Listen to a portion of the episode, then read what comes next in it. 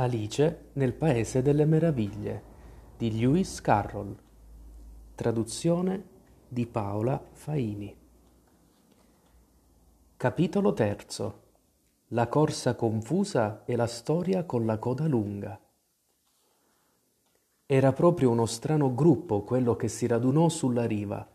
Gli uccelli con le piume inzuppate, gli animali con il pelo appiccicato al corpo, tutti gocciolanti, irritati, sconsolati. Il primo problema, naturalmente, era come riuscire ad asciugarsi. Si consultarono in merito e dopo qualche minuto Alice scoprì che le veniva del tutto spontaneo parlare con loro in modo confidenziale, come se li avesse sempre conosciuti. A dire la verità, ebbe una lunga discussione con il pappagallo, che alla fine si infuriò, riuscendo soltanto a ripetere in continuazione Sono più vecchio di te e ho più esperienza. Ma Alice non era disposta ad ammetterlo, visto che non sapeva quanti anni avesse l'altro e, poiché il pappagallo si rifiutava decisamente di rivelare la sua età, non c'era più molto da dire. Alla fine il topo, che pareva godere di una certa autorità sugli altri, esclamò tutti a sedere e ascoltatemi. Ci penso io a farvi asciugare. Si misero tutti seduti, formando un grande cerchio, con il topo al centro. Alice teneva gli occhi ansiosamente fissi sul topo, perché era sicura di prendersi un brutto raffreddore se non si fosse asciugata in tutta fretta. disse il topo con aria d'importanza. Siete pronti? Fra tutti i metodi che conosco, questo è quello che secca più in fretta. Fate tutti silenzio, per favore. Guglielmo il Conquistatore, la cui causa aveva il favore del Papa, fu ben presto accettato dagli inglesi, che avevano bisogno di un capo ed erano abituati agli usurpatori e ai conquistatori. Edwin e Morcar conti di Mercia e di Nortumbria. Ugh! fece il pappagallo con un brivido. Mi scusi, disse il topo, aggrottando la fronte, ma con buon garbo. Ha detto qualcosa? Io no, si affrettò a rispondere il pappagallo. Mi pareva di sì, insistette il topo. Continuo. Edwin e Morcar, conti di Mercia e di Nortumbria, si schierarono dalla sua parte e persino Stigand, il patriottico arcivescovo di Canterbury, consultato in merito a un eventuale incontro con Guglielmo, trovò ciò molto opportuno. Trovò cosa? fece l'anatra. Trovò ciò, replicò alquanto irritato il topo. Naturalmente lei conosce il significato di ciò. Certo che so cosa significa ciò, quando sono io a trovare una cosa, disse l'anatra. In genere si tratta di una rana o di un verme, ma il problema è che cosa trovò l'arcivescovo? Il topo non degnò di alcuna attenzione quella domanda e riprese in tutta fretta. E andò incontro a Guglielmo, in un primo tempo con Egdar Acteling per offrirgli la corona. La condotta di Guglielmo fu moderata, ma l'insolenza dei suoi normanni. Va meglio, miei cari? continuò mentre parlava si rivolse ad Alice. Mm, bagnati come prima, disse Alice tutta malinconica. Non mi sembra proprio che questo mi secchi. In tal caso disse il dodo con solennità alzandosi in piedi, propongo che la riunione venga aggiornata e si adottino immediatamente rimedi più radicali. Parli inglese, disse l'aquilotto. Non so il significato di almeno la metà di tutti questi paroloni e oltretutto sono convinto che neanche lei lo sa. E così dicendo l'aquilotto piegò la testa per nascondere un sorriso Qualcuno degli altri uccelli cinguettò apertamente. Quel che stavo per dire, riprese il dodo con tono offeso, era che il modo migliore per asciugarsi E beh, sarebbe quello di fare una corsa confusa. Cos'è una corsa confusa? domandò Alice. Non che ci tenesse particolarmente a saperlo, ma il dodo si era interrotto come se pensasse che toccava a qualcun altro parlare, ma nessuno pareva intenzionato a dire qualcosa. Ebbene, continuò il dodo, la migliore spiegazione è una dimostrazione pratica.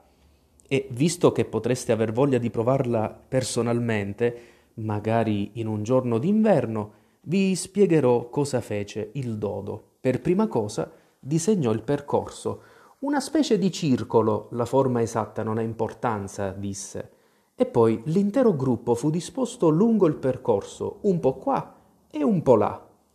Non c'era un pronti, via, ma cominciavano a correre quando volevano e smettevano quando non ne avevano più voglia, cosicché non era facile capire quando finiva la corsa. Tuttavia, dopo aver corso per una mezz'ora circa, tutti erano asciutti e il dodo improvvisamente esclamò La corsa è finita! E tutti quanti, affannati, si radunarono attorno a lui e chiesero Chi ha vinto? Il dodo non poteva rispondere a questa domanda se non dopo aver pensato e ripensato, così rimase a lungo con un dito premuto sulla fronte, la posa in cui spesso vedete raffigurato Shakespeare nelle illustrazioni, mentre tutti gli altri aspettavano in silenzio. Alla fine il dodo disse Hanno vinto tutti e tutti dovranno ricevere un premio. E chi darà i premi? chiesero in coro. Ma lei, naturalmente, rispose il dodo puntando un dito verso Alice. Il gruppo, il gruppo intero le si strinse attorno, gridando confusamente I premi! I premi! Alice non sapeva cosa fare e, disperata, si mise la mano in tasca, ne estrasse una scatola di confetti, per fortuna l'acqua salata non vi era entrata dentro, e li offrì a tutti come premio. Ce n'era esattamente uno a testa. Ma anche lei deve avere un premio, disse il topo. Ovvio, replicò il dodo con grande serietà. Cos'altro hai in tasca? continuò rivolto ad Alice. È solo un ditale, rispose Alice tristemente. Dallo a me, disse il dodo. Poi si radunarono tutti ancora una volta attorno a lei, mentre il dodo le offriva solennemente il ditale con queste parole.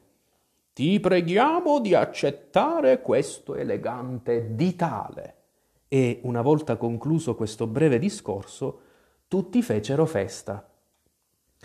Alice pensò che era tutto assurdo, ma gli altri avevano un'aria così seria che non ebbe il coraggio di ridere e, non riuscendo a trovare nulla da dire, si limitò a fare un inchino e prese il ditale cercando di assumere un tono il più solenne possibile.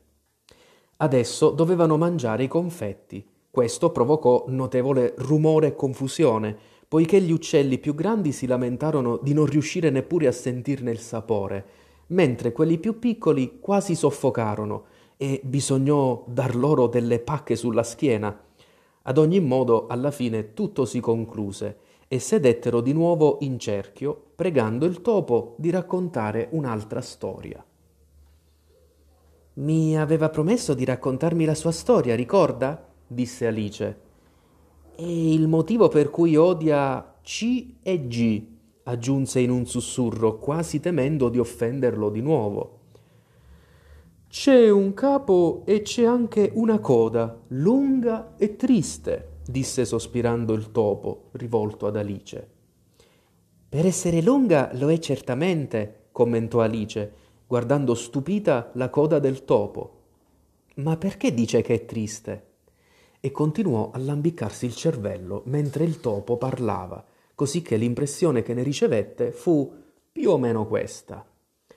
Disse Fido ad un topino mentre usciva da un buchino, io ti cito in tribunale protestare a nulla vale, al processo arriveremo, oggi stesso lo faremo. Disse il topo a quel cagnaccio, un processo, signor mio, senza giudice o giuria, mi par proprio una pazzia. Son io giudice e giuria, fece allora quel furbastro. Io decido la tua sorte e ti condanno a morte. Non stai attenta, disse il topo ad Alice severo. A cosa stai pensando? E chiedo scusa, rispose Alice mortificata. Mi pare che lei sia arrivato alla quinta curva. Ma che modo! esclamò il topo, molto irritato. Quale nodo? disse Alice, pronta a rendersi utile e guardandosi ansio- ansiosamente attorno. Oh, mi permetta di aiutarla a scioglierlo. No, davvero, disse il topo, alzandosi e andandosene. Mi insulti con le tue sciocchezze. Non ne avevo intenzione, supplicò la povera Alice. Ma lei si offende così facilmente. Il topo si limitò a replicare con un borbottio. La prego, torni indietro e finisca il suo racconto, lo chiamò Alice, e tutti gli altri si unirono a lei in coro. Sì, per favore. Ma il topo scosse la testa con impazienza e prese a camminare più veloce. Che peccato che non sia rimasto, sospirò il pappagallo non appena il topo fu scomparso. E una vecchia signora Granchio colse l'opportunità per dire a sua figlia Ah, mia cara, che questo ti serva di lezione, non perdere mai la pazienza. Ma sta zitta, mamma! esclamò la granchiolina, un po' stizzita. Tu metteresti a dura prova anche la pazienza di un'ostrica. Come vorrei che la mia Dina fosse qui, disse Alice a voce alta, senza rivolgersi a nessuno in particolare. Lei lo riporterebbe subito indietro e chi è Dina, se mi è consentita la domanda? chiese il pappagallo. Alice fu ben lieta di rispondere, perché le piaceva parlare della sua bestiolina. Dina è il nostro gatto ed è eccezionale ad acchiappare topi, neanche potete immaginarlo. E vedeste come rincorre gli uccelli. Un uccellino se lo mangia in quattro e quattr'otto. Le sue parole provocarono un notevole turbamento in mezzo al gruppo. Alcuni uccelli si affrettarono ad andarsene. Una vecchia gazza si avvolse con cura nelle ali, commentando Beh, è proprio ora di andare. L'aria della notte mi disturba la gola. E un canarino, con voce tremante, chiamò a raccolta i suoi piccoli.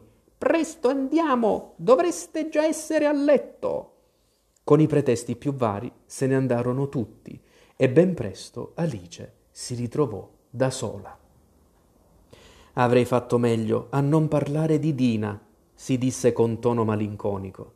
A quanto pare qui non piace a nessuno, anche se sono sicura che è il miglior gatto al mondo. Oh, mia cara Dina, chissà se ti rivedrò ancora. E così dicendo, la povera Alice ricominciò a piangere, perché si sentiva molto sola e profondamente abbattuta. Ma poco dopo sentì uno scalpiccio di piedi in lontananza e alzò gli occhi ansiosamente, quasi sperando che il topo avesse cambiato idea e stesse tornando per finire il suo racconto.